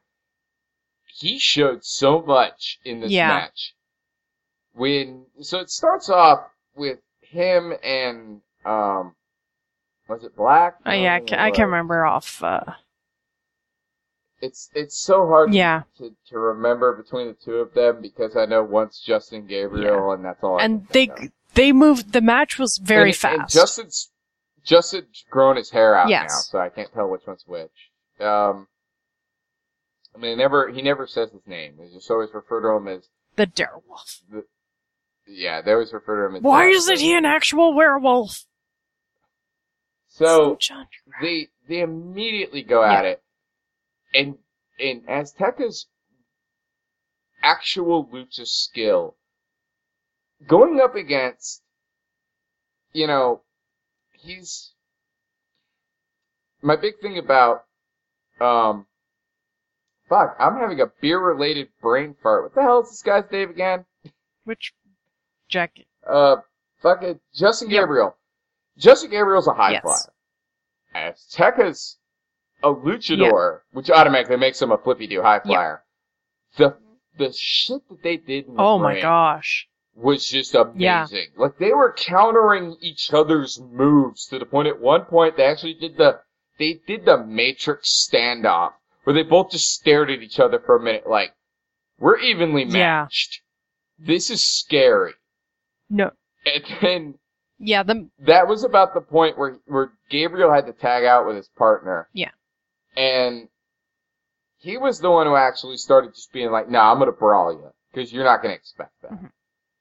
Got Azteca down, and Azteca was immediately like, Nope, Puma, you're in." And then they spent, which I thought was weird, the next like third of the match beating the piss out of Puma. Yeah. This is where all the dick kicks came in, by the way. There's so many dick kicks. Everybody got a turn. Yeah. Everybody got a turn.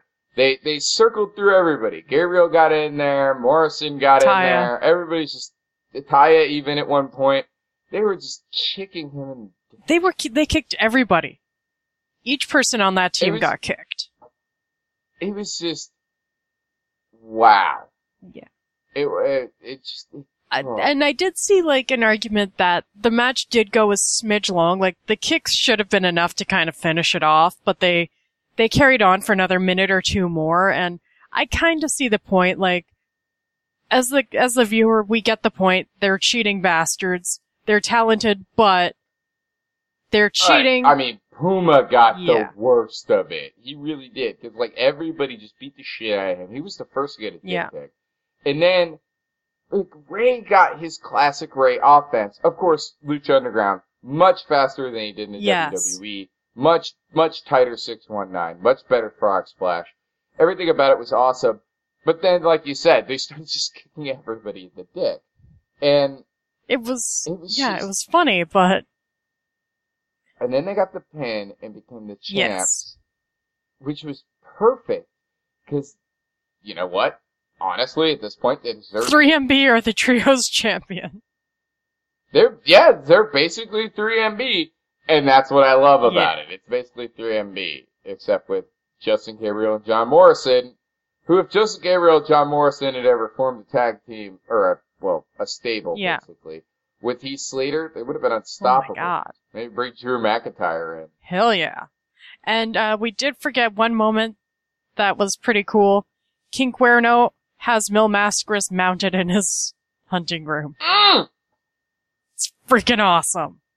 I forgot about that. Yeah, I know. They were doing the whole like sparring thing. And Bill was just sitting there being loud, like, I'm not afraid of anything. And he was just like, you are, and I will prove it. And then Bill goes to attack him, and he immediately is just like Morpheus style, just like, nope, I'm gonna put you in a headlock. You are afraid, and that's why I can overpower you. And oh no, that was Pentagon and. Oh no, that was Pentagon Vampiro. And Vampiro, yeah. Wait. Oh no, you're talking about Mill being locked up in the fucking glass cage.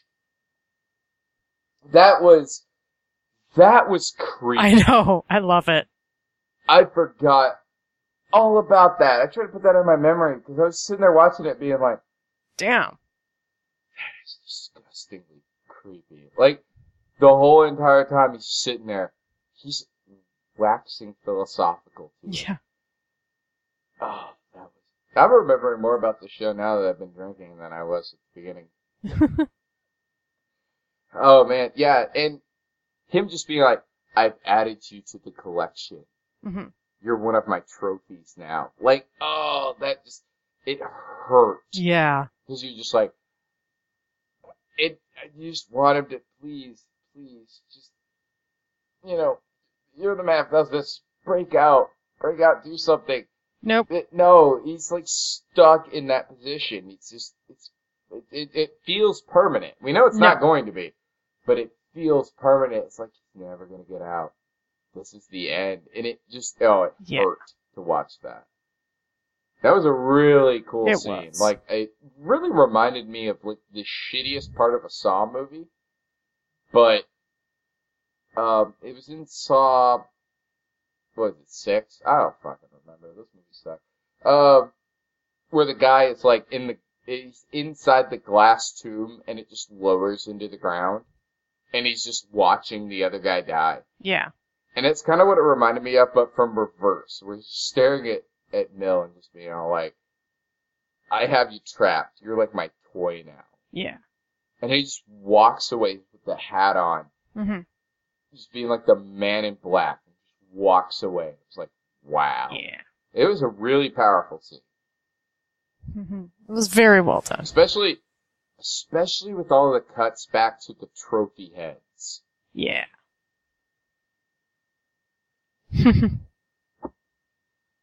Yeah. I mean, it's filmed in such a more cinematic style.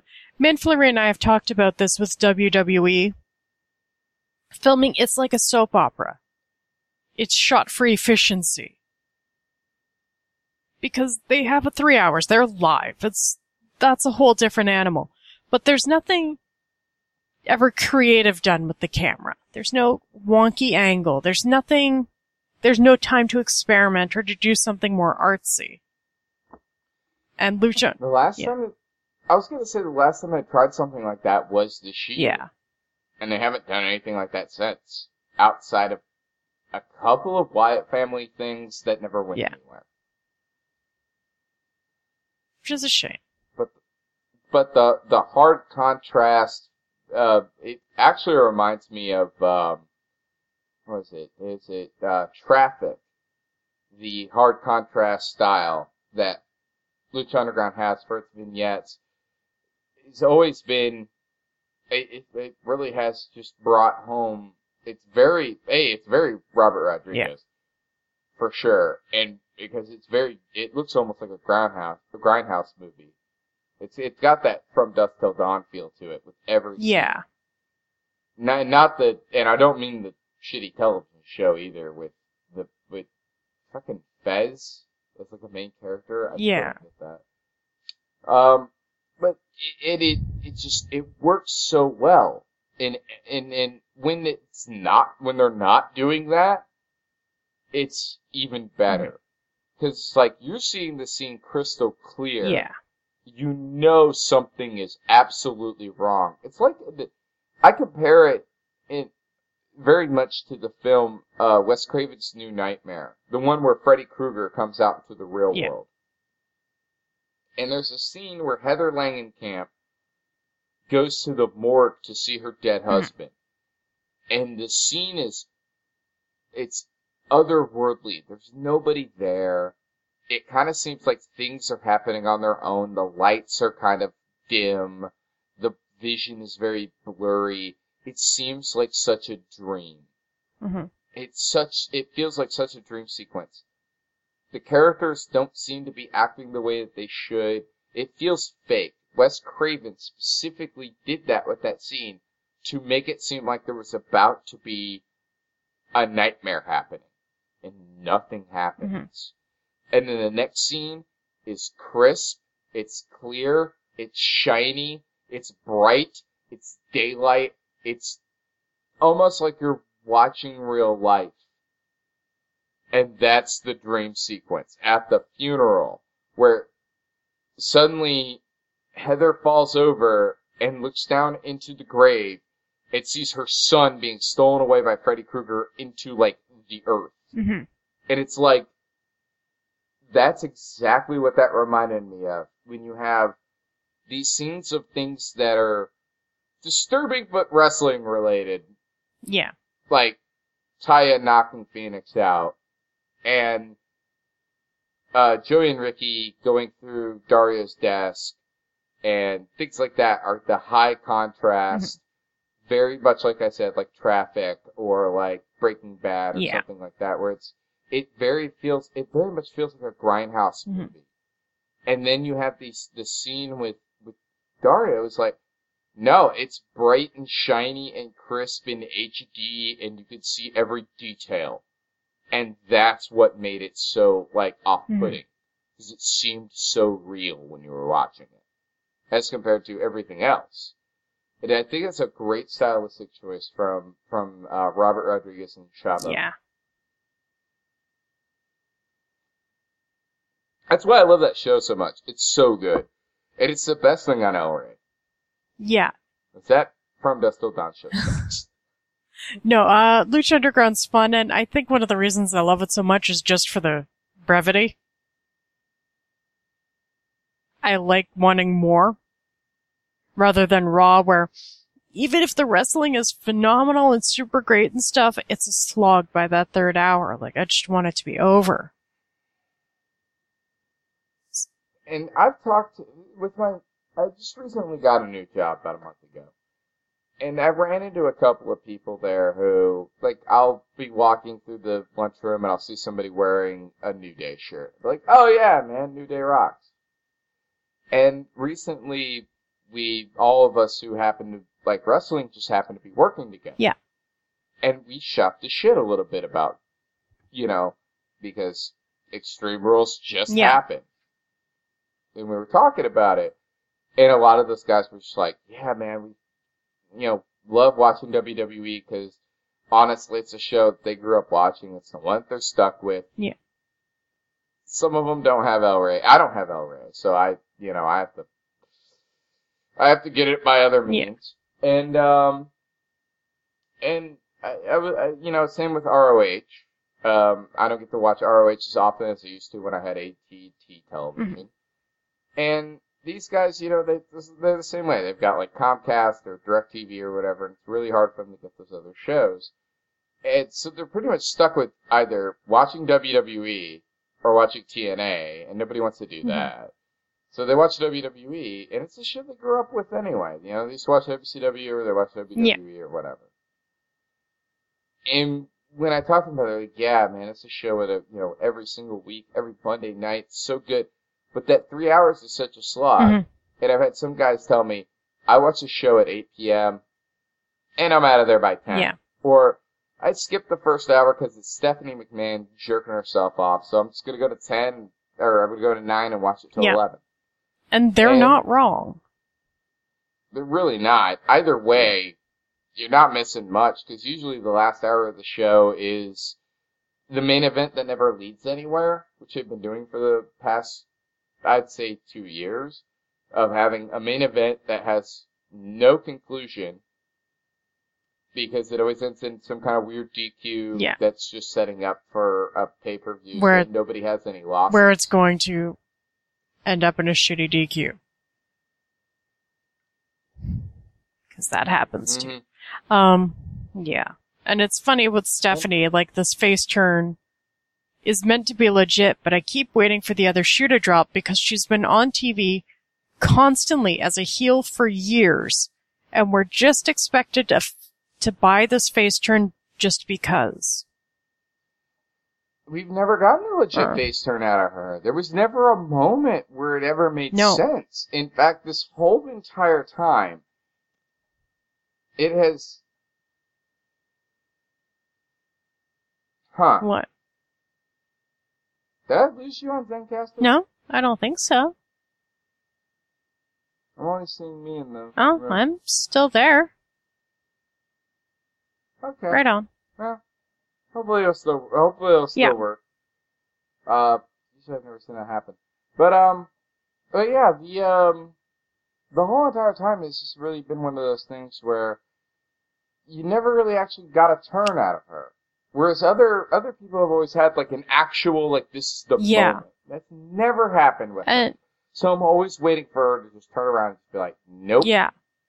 And she's not a great actress. So even if she's being like legit and friendly and this and that, she's not good enough at being friendly or face-like to turn that off. She always feels like she's being fake. And it's very much come off that way in all of her promos ever, including the times where she was supposed to be fake. And I've seen a couple of the things about her up until, like since WrestleMania that have shown her in that light, and I've got to agree with you. It's still coming off as fake. So I'm really hoping it'll end up being something else. Yeah, like. But it seems like it's just going to end up being the same shit. She's going to turn around and be evil. Well, the thing is, though, what I was reading is that she's got the book coming out, right? Yeah. So, of course, they're going to want her to be a face for a while so she can do the whole book tour publicity thing. This makes sense. Yeah, and apparently the whole reason behind her memoir is...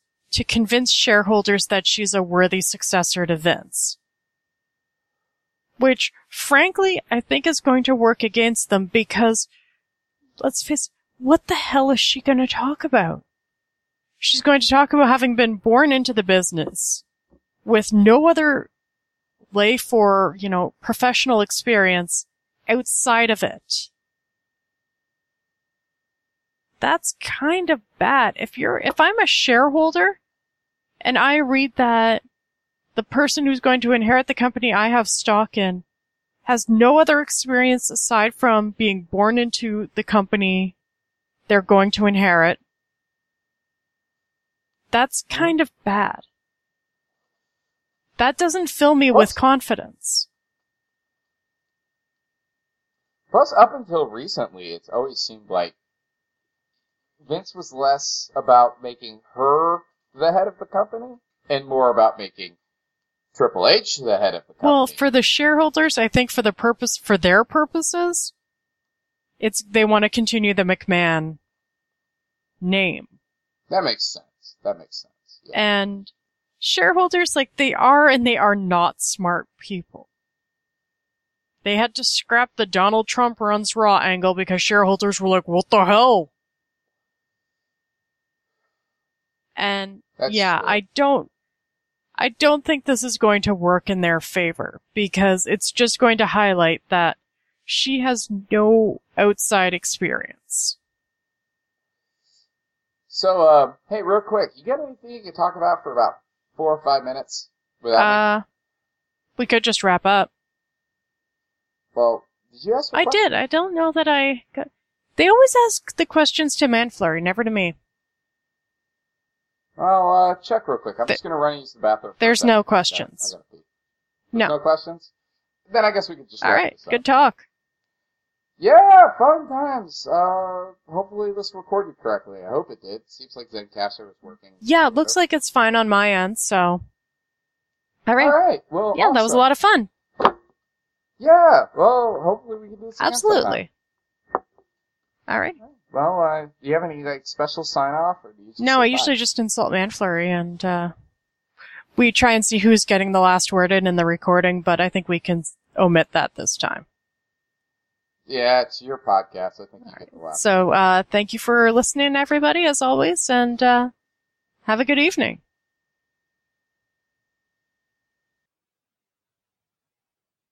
All right. Later.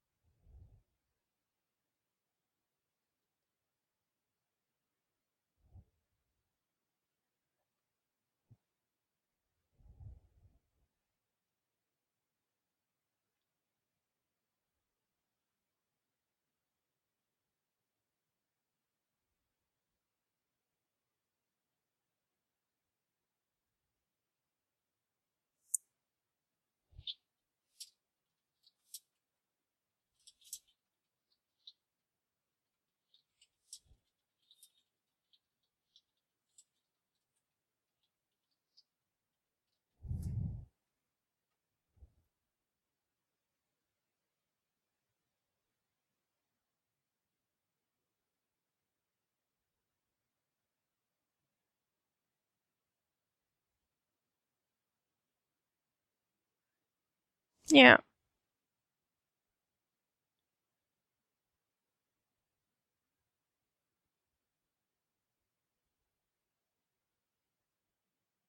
Cool.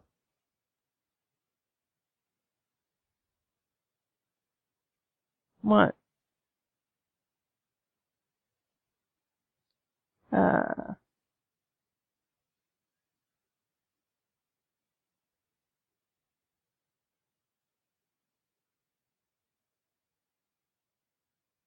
Oh, goddamn.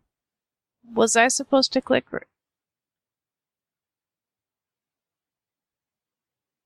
That's bizarre. Did you log out? Or did you close the window? Because I haven't closed the, daily. Was I supposed to click raise your hand?